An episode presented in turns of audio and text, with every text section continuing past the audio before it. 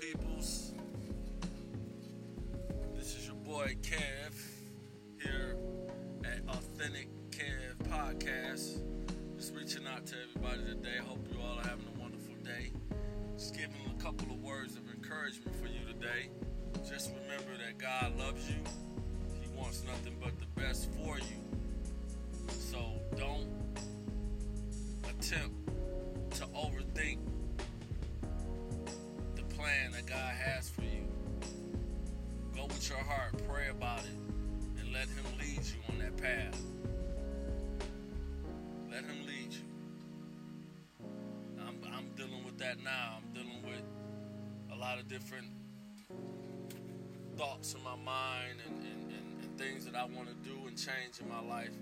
But what I'm doing better than I did in the past is let Him lead me and listen to Him, listen to His whisper in my ear and in my head, tell, and tell, telling me what I should do.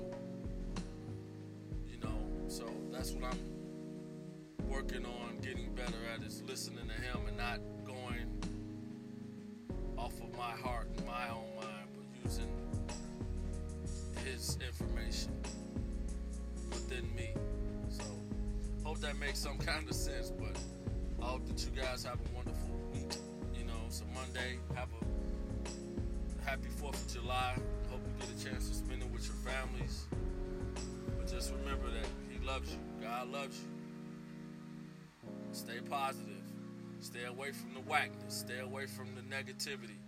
Stay away from the jealous ones, the envious ones, the ones that talk about other people, that come to you and talk about other people. Stay away from people like that. That's not that's not healthy. God doesn't like that.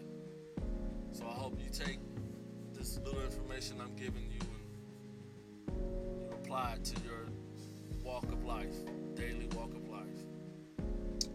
All right. You guys have a wonderful week and uh, happy 4th of July.